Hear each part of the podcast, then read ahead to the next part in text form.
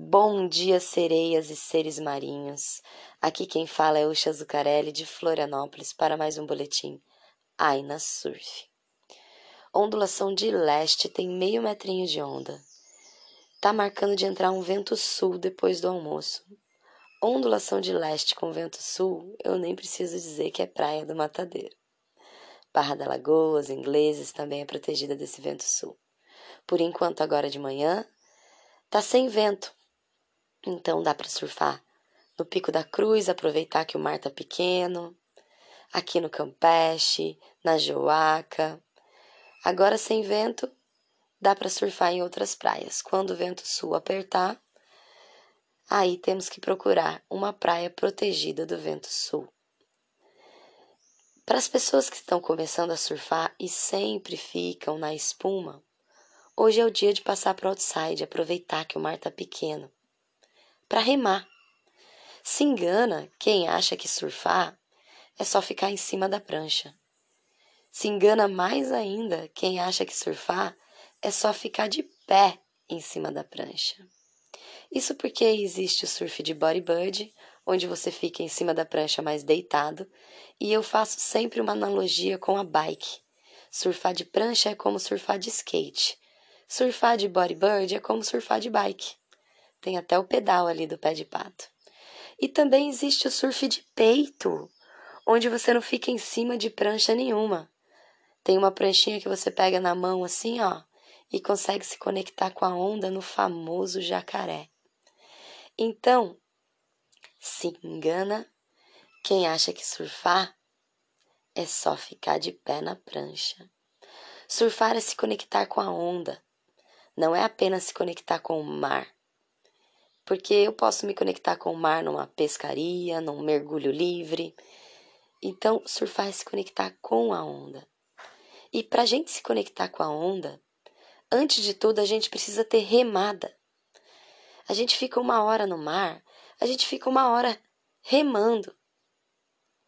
Na verdade, a gente fica 59 minutos e 45 segundos remando 15 segundos de pé, se você pegar pelo menos umas três ondas, calculando aí que cada onda tem uns 5 segundos, numa situação de mar de meio metro. Quando o mar tem um metro, um metro e meio, aí a onda dura mais, porque a onda é maior, né? Ela quebra e vai diminuindo. Então, quando o mar está maior, a onda dura mais tempo. Mas quando o mar tem meio metro, ela dura o quê? 5 segundos, no máximo 10 segundos. No mar de meio metro, nessa nossa realidade aqui. Então, em uma hora de surf, você ficou mais de 59 minutos remando e bem menos de um minuto de pé na prancha. E você vai falar que surfar é ficar de pé na prancha? Não, não, não, não, não. Surfar é remar. É se conectar com a onda, é se conectar com o mar. E a gente também pode se conectar com a onda aprendendo a fazer um joelhinho, um golfinho, mergulhando para furar a onda. Eu costumo dizer isso de vestir a onda.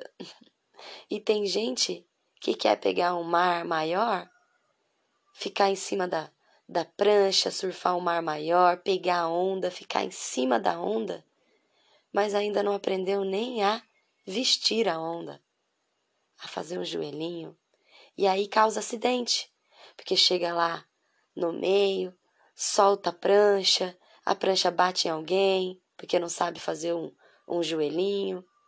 Então, vamos respeitar cada degrau dessa, dessa caminhada, desse aprendizado do surf, para evitar acidentes para praticar a rinça, que é a não violência.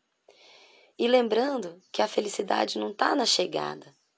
A felicidade está em todos os momentos incríveis que a gente vive durante essa caminhada, no meio do percurso, nas amizades que a gente constrói no meio desse percurso. Então, Filosofia do dia. Só você sabe o que é melhor para você.